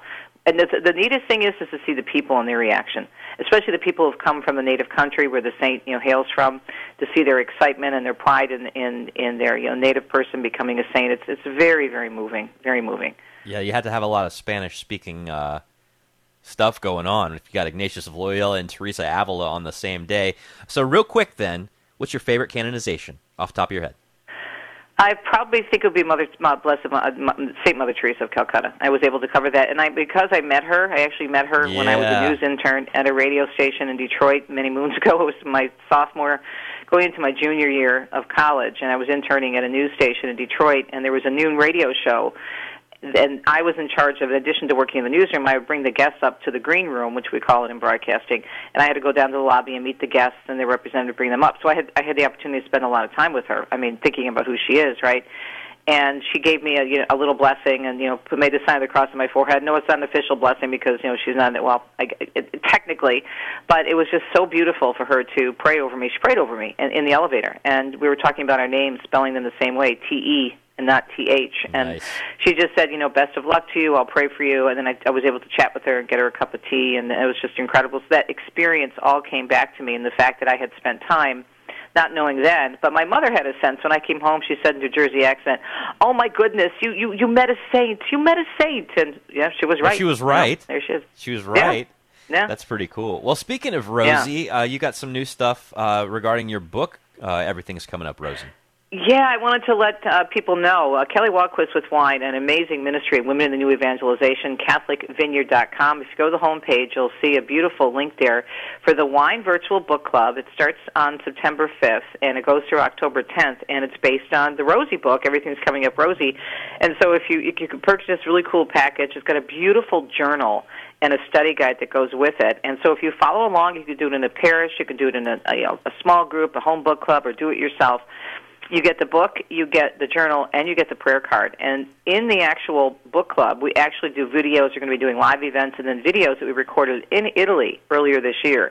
So it's a really beautiful journal, and the the person who did the um, the beautiful, beautiful pictures in here, the uh, it's just gorgeous because you can color. It's like an adult coloring book, too, so there's a lot of roses in there, a lot of flowers, and it's just a great way to dive more deeply into the book and your own journey with God and some of the teachings that I bring up with the book. But it's a lot of fun. We have really cool videos, again, from Italy, including one that we shot in Spello on the Feast of Corpus Christi. Spello is known as the City of Flowers, and it was just gorgeous. So it's going to be really fun. It starts on September fifth. There'll be a combination of live uh, connections and then also Catholic connections in another way, such as videos, and you can buy the whole parish. Just go to Catholic Vineyard dot com. Starts September fifth. Cool, like a like a coffee club kind of thing that you could do. Yeah, there. Yeah, sounds or like wine club. You get together a with your girls club. And have a little depending glass on what of wine. Time of day yeah. you do it, I suppose, Teresa. You know. Exactly, and in moderation, of course. Of course, you you have you start your mimosa Bible study. There you go. Get all kinds of interesting reflections coming out of that one. So. In moderation, of course, but you can have a nice little toast with your friends, maybe a little wine and cheese, and, and get together, watch the videos, and talk about the book. The journal is really, really pretty. You, wait, you say it starts when? It starts September fifth. The illustrations in this journal are gorgeous. So, yeah, September fifth through October tenth. You know whose feast day is September fifth? Off you are amazing. Who? Saint Teresa of Calcutta. Look at that! I wonder if Kelly did that on purpose. I, don't, I thought I you did it on her. purpose. No, uh, Kelly Kelly ran this whole baby. This is her baby. She, she's the one that said, I want to do the book club, and I said, okay, girlfriend, go for it. I didn't see... That is something. Look at that. I, I remember it because I was a freshman in college, September fifth, nineteen ninety-seven. God. What do you know? Yeah. See, I thought you planned this whole segment out start to finish to set that up. No, wow, well, I, I didn't. I was, just, I was just motivated because I got the I got the journal on Friday. I got the whole package, and I was looking at it, and I said, gosh, this is so pretty. I want to tell people about it. I'll be talking about it as we get closer, but I didn't know. I was just looking well, at the journal asks, as a great opportunity that you to dive more that deeply into the book. Yeah, don't don't give me. I'm sorry? You got to say what? That you did that on purpose. If somebody asks you, I'll say you said I did it on purpose. No, I'll no, give no, you the, the attribution. Okay. I take no. I got to stay invisible. I don't want my reward in this life, Teresa. Well, we'll be listening really, to Catholic Connection really later study. This morning. I hope people can join us. And yeah, definitely check out Teresa's uh, stuff there and get involved in that. We've got Teresa linked uh, at sunrise morning show dot com if you want to connect. Have a great one. We'll talk to you soon. Thanks, and God bless. Bye-bye. All right, we're back with headlines right after this. It's sixteen minutes past the hour. Central Fabricators is proud to support the Sunrise Morning Show, where you'll get news from the Catholic perspective, while keeping you up to date on what's happening in the Vatican as well. It's also a great way to keep in touch with the Catholic faith throughout the week. Central Fabricators, based in Cincinnati, Ohio, is a family-owned business for over seventy-five years, manufacturing and repairing corrosion-resistant storage tanks, reactors, and pressure vessels. On the web at central fabricators dot com. That's central fabricators dot com. Are you looking for peace? Longing for joy? Want to meet the giver of all goodness? God is calling the laity to bring Ignatian prayer into the suffering world. Work for the new evangelization. Go to lord teach me to pray dot com. Order your free digital training and manual. Find true happiness and everlasting joy. Go to lord teach me to pray dot com and click on the red button today. It's free. Approved by the U S C C B. Do you use a single brew coffee maker at your home or in your workplace? The Carmelite Monks of Wyoming have single-use coffee pods especially for you. Go to the Mystic Monk Coffee site through our site, sunrise morning show dot com, to browse the monk shot options. When you check out, we'll earn a commission. And why not brew it straight into a Sunrise Morning Show mug or travel mug? You can find those in our online store. Buy a mug and link for some monk shots for your Keurig at sunrise morning show dot com. Get an insider's look at the latest information from E W T N. Sign up for Wings, E W T N's weekly email newsletter. Get the latest information about live events, special features, and guests. Connect with E W T N on YouTube, Facebook, and Twitter. Just go to E W T N dot com and click on the Wings link to sign up. Don't miss a minute of all that's happening at E W T N. Get your wings today. eighteen minutes past the hour. Here's Anna with headlines. There's a desperate search underway now to find two missing Americans in Haiti. Pope Francis, during his Angelus address yesterday, urged Russia to revive the Black Sea grain deal. And as the Pope prepares to head to Lisbon for World Youth Day this week, the Holy See has announced he'll be traveling to Marseille in September. All right, news at the top and bottom of each hour. Every weekday morning here on the Sunrise Morning Show. Uh, of course, today the Feast of Saint Ignatius of Loyola, and uh, you mentioned that World Youth Day twenty twenty-three is uh, is throwing down. You remember World Youth Day twenty eleven in Madrid mm-hmm. uh, was in August of that year, and one of the patron saints of that World Youth Day, Saint Ignatius. Saint Ignatius of Loyola, because he's one of the big Spanish saints. You know, I was looking at this, you know, speaking of lining up the calendar, Ignatius of Loyola... Um, if you were to drop into Spain in uh, sixteen fifty mm-hmm. and uh, and roll around, you just want to go from Spanish place to Spanish place, you could, uh, at various points, I'm sorry, fifteen fifty. I was going to say, could, I was like, this isn't the fifteen hundreds. Well, you could visit all the grave sites. But if you were to, if you could, to drop into Spain in fifteen fifty, you could schedule visits and show up at the doorsteps of Saint Ignatius of Loyola, mm-hmm. Saint John of Avila, mm-hmm. Saint John of the Cross, mm-hmm. and Saint Teresa of Avila, mm-hmm. all in Spain, alive and doing their thing. Spain was in fifteen fifty a hotbed of saints in the post-Reformation period. I mean, this was where, well, I shouldn't That's even say... That's three doctors of the church, by the way, and the, Catholic, the founder of the Jesuits. The Catholic Restoration period um, very much... on fire in Spain, uh, particularly with the founding of the Jesuits and, of course, with the the, re- the reform of the Carmelites under the uh, the Avila saints, as you were just um, naming them off. Well, I mean, Francis Xavier as well in the mix. Oh, absolutely, yeah. There, I mean, it's a Peter Faber. So there's well, a lot. Yeah, there's a lot in there. Well, well, I mean, in times of crisis, this should be a, a rallying point. It's the perpetual lesson, right? A rallying point for us today, because we see the crisis in our world. And, and that is when saints come, well, I shouldn't say come to be. That is when saints really, oh, let's use a, let's use a Spanish, a Spanish metaphor. That's when saints really take the bull by the horns. I take the bull by the horns. Mm-hmm. We'll take the bull then by the horns. Saints convert the world. Yep. A lot better than policies can. Amen. It's twenty-one past. Tis the season for iced tea. If you're looking for some unique flavors to enjoy, the Carmelite monks of Wyoming have a number of options, including lemongrass mint, ginger orange, and blossoming jasmine. Go check them out through our link to Mystic Monk Coffee at sonrise morning show dot com. And when you make a purchase, we earn a commission. While you're at our site, pick up a mug or etched travel mug, which are available in our online store. Get your mugs and link to Mystic Monk Coffee for tea at sunrise morning show dot com. This past year has been a crazy roller coaster ride, but you have the power to get your business back on track by underwriting the Sunrise Morning Show. Weekday mornings, your message will reach millions of engaged Catholic listeners across the U S and around the globe who want to know more about and support Catholic businesses and organizations. To get national exposure for your business, ministry, or nonprofit on the Sunrise Morning Show, email me, Leah, at sacred heart radio dot com. That's Leah, at sacred heart radio dot com. This is Father Rob Jack. Please join with me now in this prayer for priests. God our Father, you entrust your priests with the care of your people. Through their teaching, leading, and sanctifying, they gather your church into one body and strengthen her in her evangelical mission. Bless our priests and bishops, especially those for whom we now pray. Give them the grace to be effective witnesses of your mercy, love, and truth.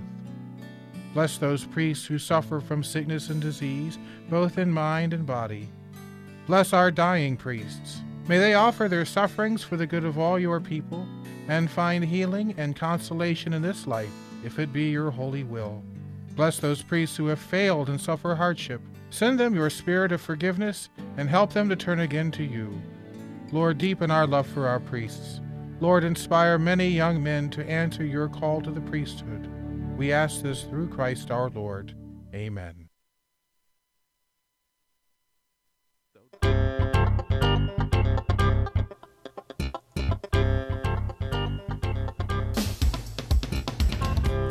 It's twenty-three minutes past the hour. You're listening to the Sunrise Morning Show on the E W T N Global Catholic Radio Network. Back with us now on the Sunrise Morning Show is Brendan Hodge. He is Darwin from the Darwin Catholic blog, author of If You Can Get It from Ignatius Press, and a contributing editor to The Pillar. Brendan, good morning. Good morning. Great to be on with you. It is great to have you back. And you've written over at Darwin Catholic on an essay by Dorothy L. Sayers on classical education. Now, Dorothy Sayers, probably best known for her Lord Peter Wimsey mysteries. She translated the Divine Comedy by Dante, but wrote about a lot of things, including classical education. So first of all, give us a basic definition. What is classical education? So uh, Dorothy Sayers gave a talk in nineteen forty-seven called The Lost Tools of Learning, and she describes classical education as being rooted in the way that Western culture has done education as it was formed in the ancient and medieval eras. Um, and then she roots that in the um, the trivium and the quadrivium. So these were the areas of study that people studied in the ancient and medieval world. So can you talk about why she decided to to talk about this, to write about this? What, why did she think that classical education was important? So she opens up with a set of concerns which in some ways sound very modern. She says that uh, as she looks around the world in nineteen forty-seven, that people in some ways are more educated than ever. They have access to more information than ever. And yet what have they done with that? But they've become more subject to propaganda, to rumor, and to being led astray by people who have a large media bullhorn. So she talks about the power of radio and of newspapers, about the way that people have been able to stir people up and lead them into modern ideologies, and that a lot of people seem to have the ability to read and consume information, but no ability to really discern what is true and how we can measure the truth of something. Hmm. Ever ancient, ever new, I suppose, Brendan. I mean, we have new forms of of communication, of course, which make this uh, all the more urgent of an issue. So let's go back to what you were saying. You said there was a, how do you pronounce them, quadrivium and diviv- trivium, is that right? What are these uh, things? She talks about the trivium and the quadrivium, which is simply sort of the three subjects and the four subjects. Oh, okay. And, so what are uh, they? This was, so this was the breakdown of the medieval curriculum. The trivium were the three basic subjects which kind of prepared you to learn everything else. And these were uh, grammar, uh, dialectic, and rhetoric. And dialectic you could think of as being uh, basically logic, uh, or logic with a little bit of sort of how to make an argument or debate combined in there. And then quadrivium were the more advanced subjects that people studied once they'd mastered those basic three, and those were arithmetic, geometry, music, and astronomy. Interesting. So is there any um, is there there any sort of underlying uh, basis for why those would be the most important subjects for children to to really master? Well, what Sayers does is she ta- she focuses really on that trivium, those basic three subjects, because the way that she talks about it is that these are the subjects that people studied prior to going to university, and then when you went to university, you specialized in these deeper subjects. And what she says is that sort of the, the basic foundation, obviously, for learning is uh, learning to read and write, and then learning uh, the, sort of to cipher, as she puts it, so just the basics of uh, arithmetic. we think about grammar, dialectic, and rhetoric, we should think of these as three modes of learning. So grammar is kind of the building blocks of a subject, the way that uh, the, the basic pieces that you would use to put something together. So she talks about in history, the building blocks for a child might be famous people, um, eras, dates, kind of the key things that will help them put things together.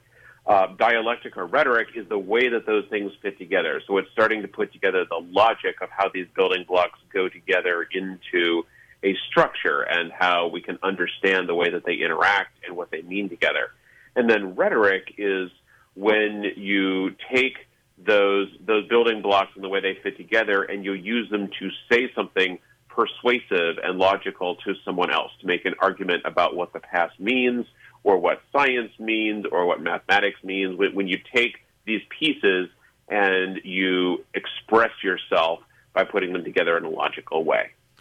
And to kind of illustrate why these are are important to master rather than, you know, like the information in, information out, teaching to the test kind of method that a lot of us experienced uh, going through um, our our early schooling years. You offer an example in here about learning to code. Can you explain? Yeah, so my background is that I was a classics major, so I studied Greek and Latin in college, but I, I now work uh, in programming and computers and data science. And so I, I talked about how uh, this breakdown really applies to how you learn almost anything. So the grammar, say, of learning to code is learning the basic functions and subroutines, the key terms that you need to use in a coding language. The, the um, dialectic or uh, logic phase is understanding how those functions operate together, so that the structure of how you can put together a, um, a, a function or a subroutine out of those pieces. And then uh, the uh, re- rhetoric stage is being able to actually take those basic building blocks and the way that they fit together, and then look at some creative project that you need to achieve and you need to get done, and put them together in a new and unique way, which is yours, in order to achieve that goal. And if you think about it in that basic way, that's really how we learn and attack almost anything in life. Yeah, absolutely. darwin catholic dot blogspot dot com is where you can go to get it. Brendan Hodge, thank you so much. Thank you. All right. It's half past the hour now on the Sunrise Morning Show. It's time for news.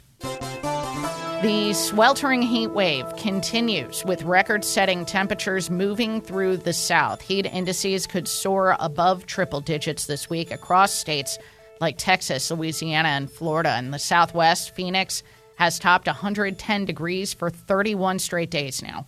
Meantime, recent powerful storms that hit the East Coast did bring some relief from the heat, but also caused damage and knocked out power for tens of thousands of customers.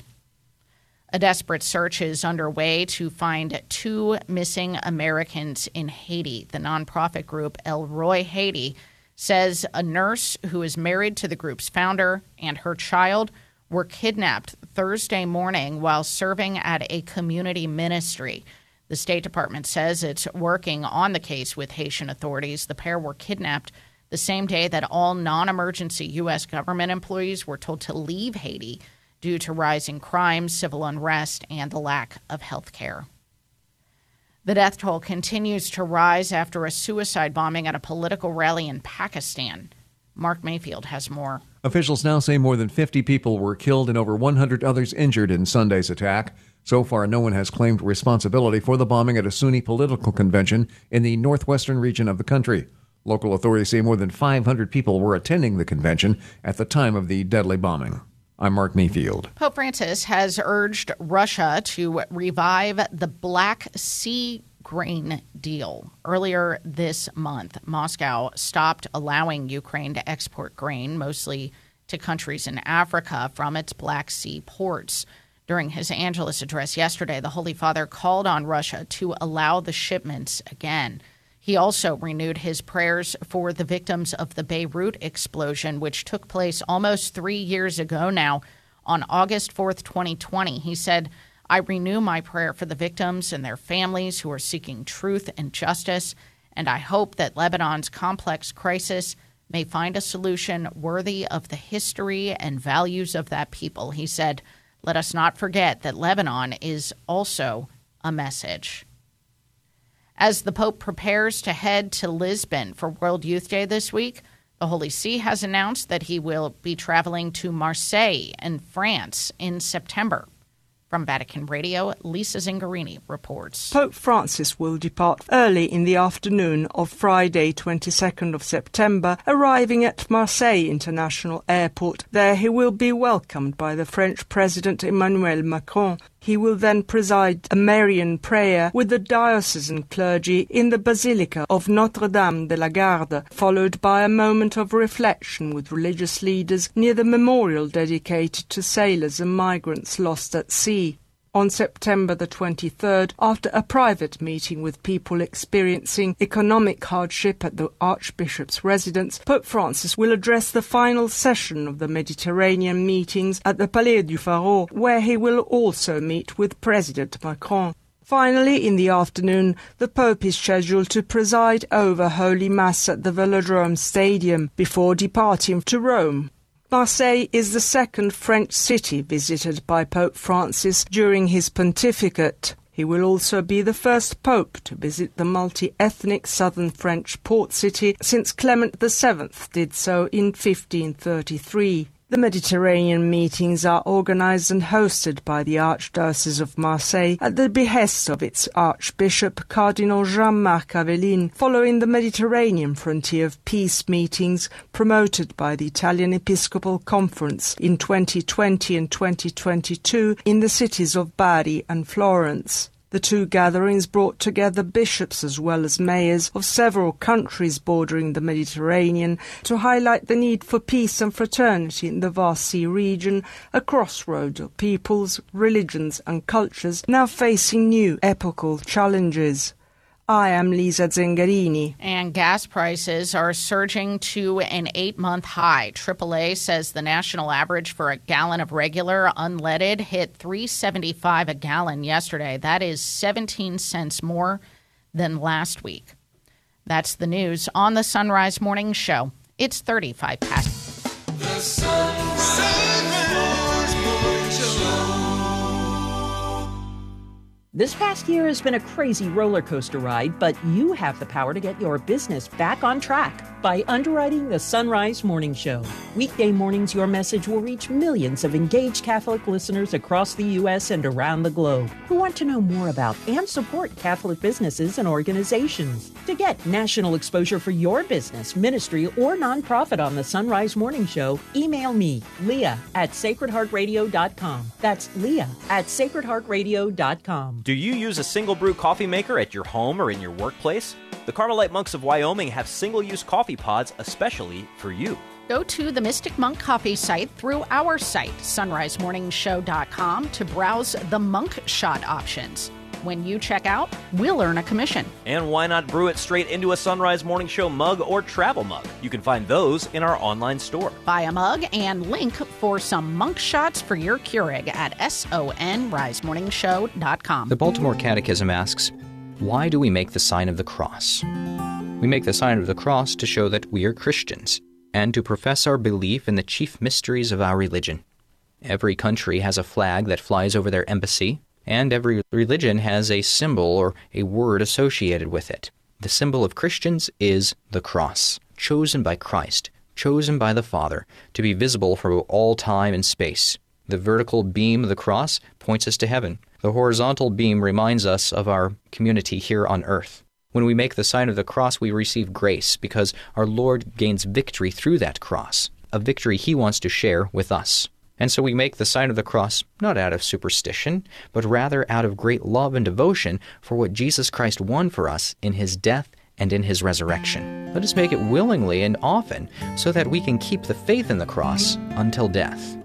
Reflecting on the Baltimore Catechism, I'm Dominican Father Ezra Sullivan.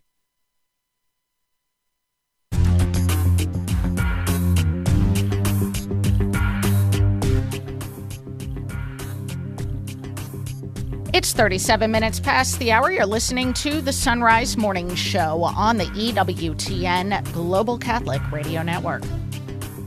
Happy to welcome back to the Sunrise Morning Show, Peter Breen. He's executive director and head of litigation for the Thomas More Society. Peter, welcome back to the show. Hey, glad to be here. Thank you. Glad to have you. So the governor of Illinois has signed the so-called Deceptive Practices of Limited Services Pregnancy Centers Act. Now, this is an amendment to a state law against consumer fraud and deceptive business practices. What does that have to do with pregnancy centers? Well, what they've done with this bill and now law is to very specifically target pro-life speech. And they, they've said that pregnancy centers, they don't like the way that pregnancy centers have highlighted the dangers and problems of abortion. And so in the actual law, they cite certain things that they believe that pregnancy centers say and say that those are false. So they would say, well, uh, pregnancy centers are saying that abortion could cause problems with your future fertility. Now, any of us who've lived on the planet for more than a couple of minutes understand that that has happened to numerous people. Many of us know people who've had abortions, and then you know, you've got issues with fertility down the road. Uh, but the Illinois General Assembly would ban pregnancy centers from talking about that with pregnant women who are considering abortion.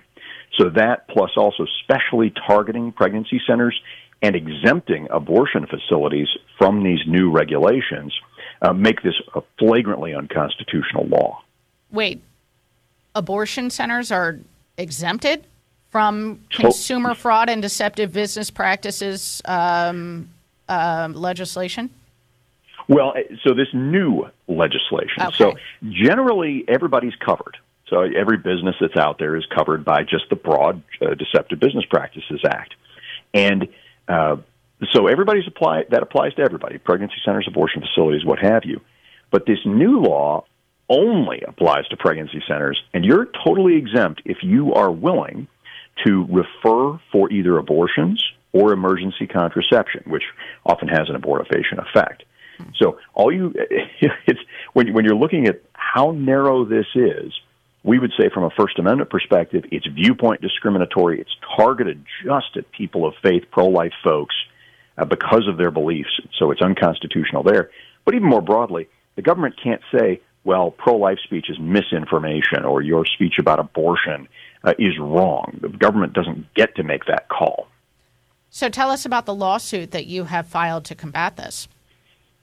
So just this past Thursday, the governor signed the law at noon. We were on file uh, by about one o'clock.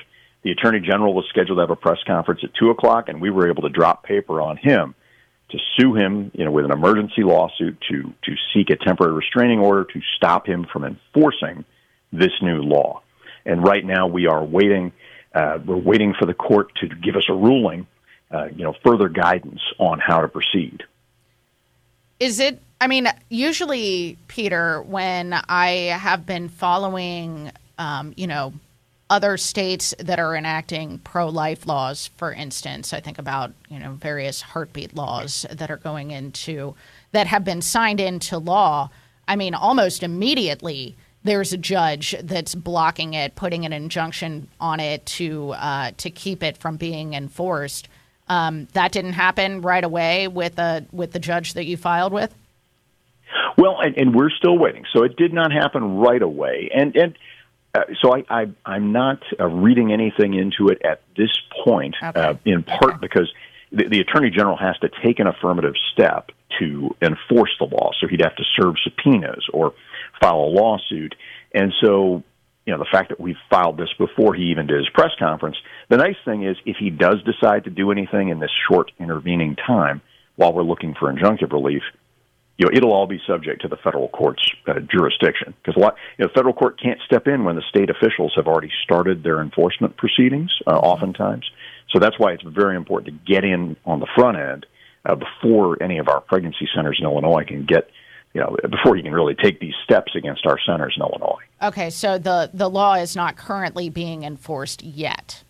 Is that right? Well, yeah, not, not to get too deep in the weeds. So it is enforceable. Uh, except we've filed this lawsuit, so we've really put a marker down. And and really, I, I usually we'd expect to hear something from the judge today in terms of what how he wants to proceed.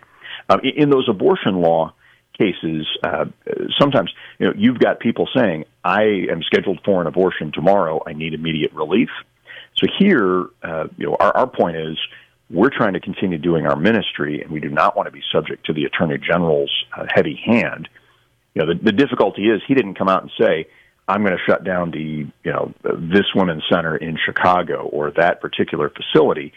But it's just, we know full well he, you know, he said he drafted this law, and he's very much intending on enforcing it as soon, you know, as soon as he gets around to it, I guess. So you have filed this lawsuit on behalf of NIFLA, correct? Can you tell us a little bit about NIFLA? Yeah, so NIFLA is one of the nationwide pregnancy center networks. So they have eighty-one members in Illinois out of our roughly one hundred or so pregnancy centers. And pretty much all the big centers are members of NIFLA. And so that what we're, by being able to sue on their behalf, and, and we were honored to be chosen to uh, represent them, uh, we can then get protection pretty much for all of the pregnancy centers in Illinois, effectively. Uh, we're also suing for sidewalk counseling organizations, so the Pro-Life Action League. Uh, there's a Rockford Family Initiative, which works in the uh, city of Rockford area, their their new abortion facilities. Uh, and so this law was actually drafted broadly enough to cover sidewalk counseling organizations, not wow. just physical pregnancy centers.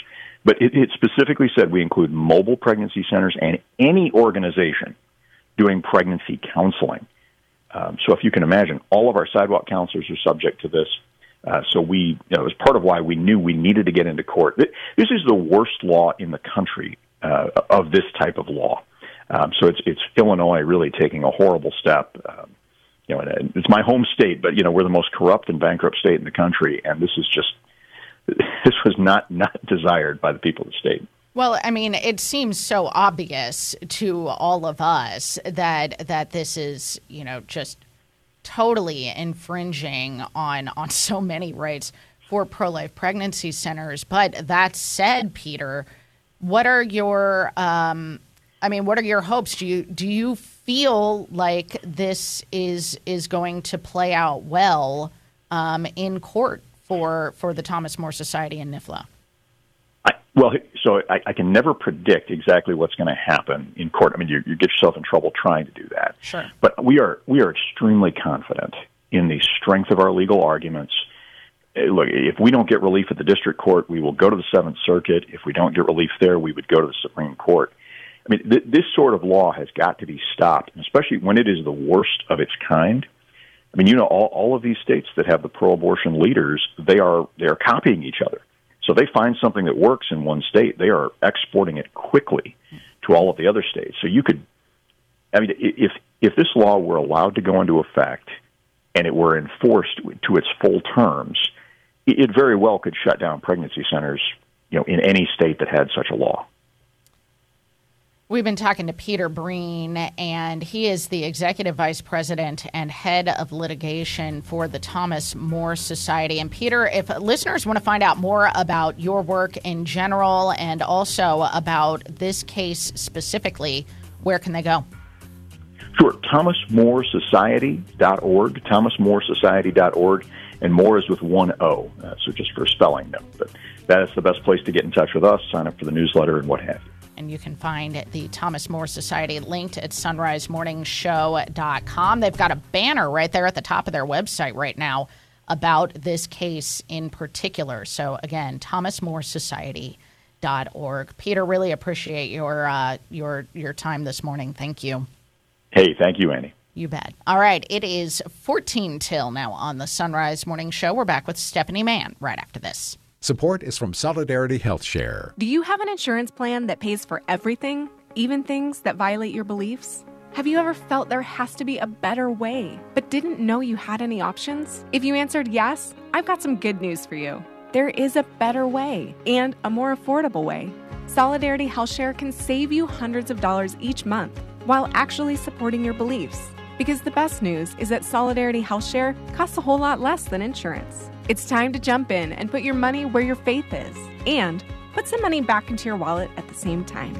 Join Solidarity HealthShare, a faith-based healthcare sharing community. Prices start as low as three hundred eighty-four dollars a month for families.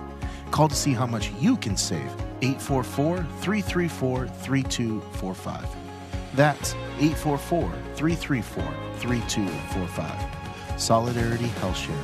eight four four, three three four, three two four five. Tis the season for iced tea. If you're looking for some unique flavors to enjoy, the Carmelite monks of Wyoming have a number of options, including lemongrass mint, ginger orange, and blossoming jasmine. Go check them out through our link to Mystic Monk Coffee at sonrise morning show dot com. And when you make a purchase, we earn a commission. While you're at our site, pick up a mug or etched travel mug, which are available in our online store. Get your mugs and link to Mystic Monk Coffee for tea at sunrise morning show dot com. Hey, Alexa, how many ways can I get E W T N? You can get E W T N on television, via cable and satellite, on Apple T V, Roku, Amazon Fire, and Google Play. You can get E W T N radio in your car on Sirius X M Channel one thirty, and on the go on any mobile device with the E W T N app. And here's the best news. Now you can get E W T N's great programming on Me.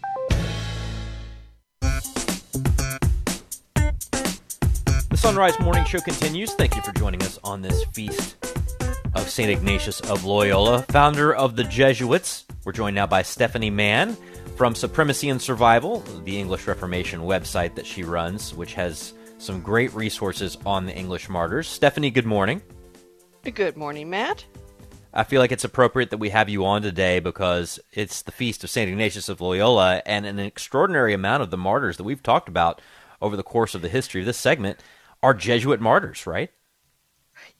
That's true. Yes, because the Jesuit mission, starting in well, about fifteen eighty-one with the arrival of, of uh, Saint Edmund Campion and companions, yes, the Jesuits were leaders in the missionary efforts in England uh, during the Recusant era. And yes, so many Jesuits suffered martyrdom or just suffered great imprisonment trials during the period of the Recusant era in England. Well, there's so many to discuss. But today's saint is not yeah. a Jesuit. Is, yeah, I was about to say, today's guy is not a Jesuit. The, the martyr no. we're talking about today is Blessed Edvard, Everard Hance. So if you yes. could, uh, there's an extraordinary story here and uh, some sort of unique aspects of it. Uh, if you could, set it up for us. Well, he was a... He he was a, a, a Protestant. He was an Anglican, and actually he was an Anglican minister.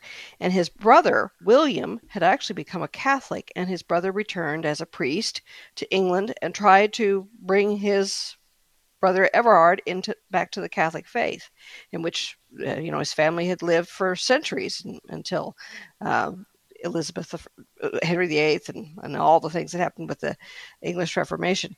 And Everhard withstood William's uh, attempts to evangelize until finally became very ill. And that illness, as Father Bowden says, you know, brought things into a different light.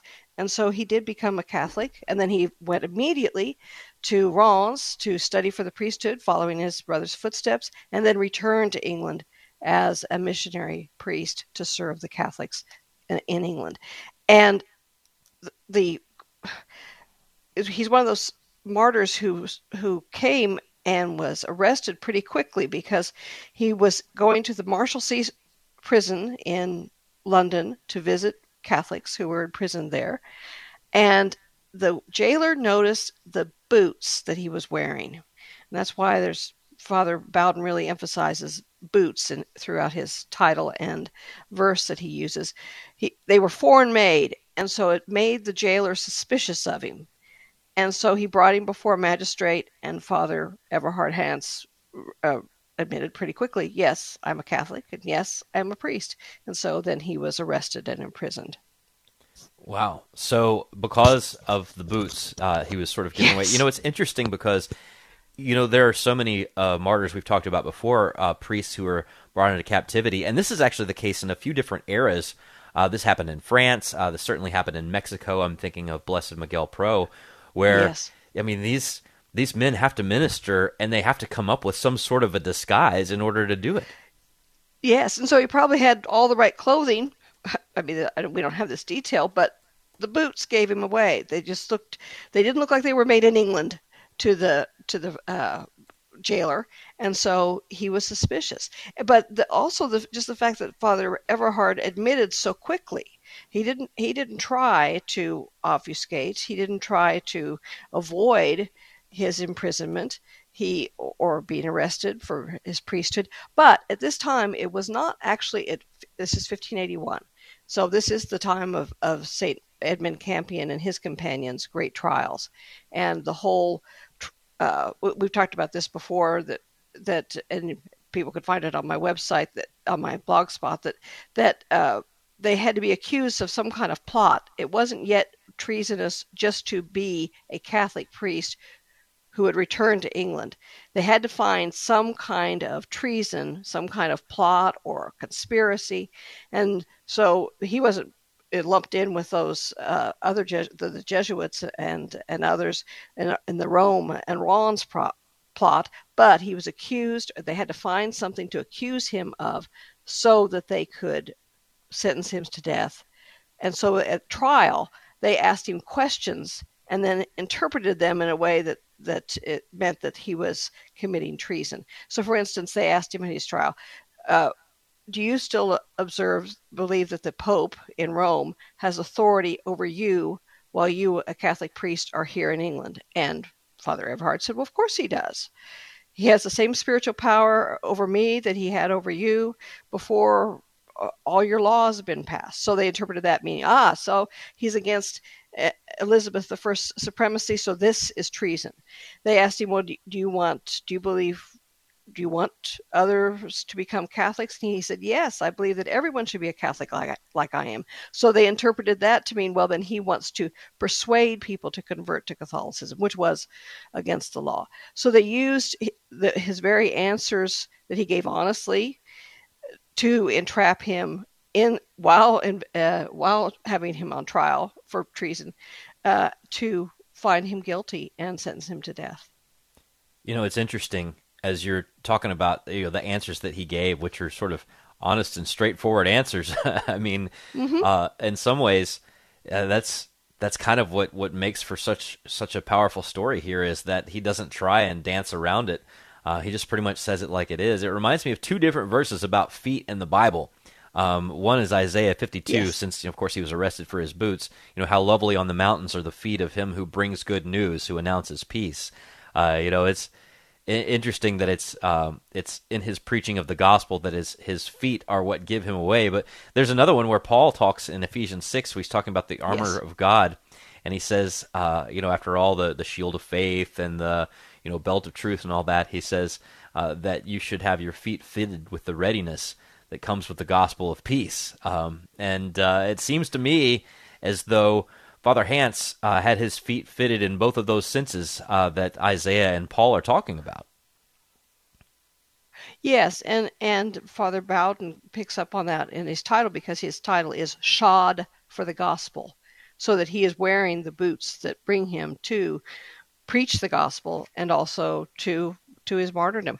And it, Father Father Bowden also brings up this beautiful detail. Of course, m- remember, hanging, drawing, and quartering was a horrible, torturous death. And one of the things that made it so horrible was that the man was hanged until he was barely conscious, and then he was eviscerated, and cut, his chest was cut open, and his heart was cut out of his his chest. And as his heart hit the fire that they threw it in, it danced. And Father Bowden says that showed that this was part of his constancy and the Lord's delight in his constancy and his uh, fidelity. And his last words were, "Oh, happy day." Again, you know, Blessed Everhard Hance, pray for us. Absolutely, meant to be a deterrent, but also, I mean, really, what it is is a powerful witness to the gospel that Blessed yes. Everard Hance, uh, you know, proclaimed. So great stuff, Stephanie Mann. supremacy and survival dot blogspot dot com is where you can find Stephanie's stuff. It's linked at sunrise morning show dot com. Hard, hard to believe that we're already done on our E W T N portion of the show. Another hour coming up for our local audience. In the meantime, we'll talk to most of you tomorrow. May God bless you and keep you and grant you his peace.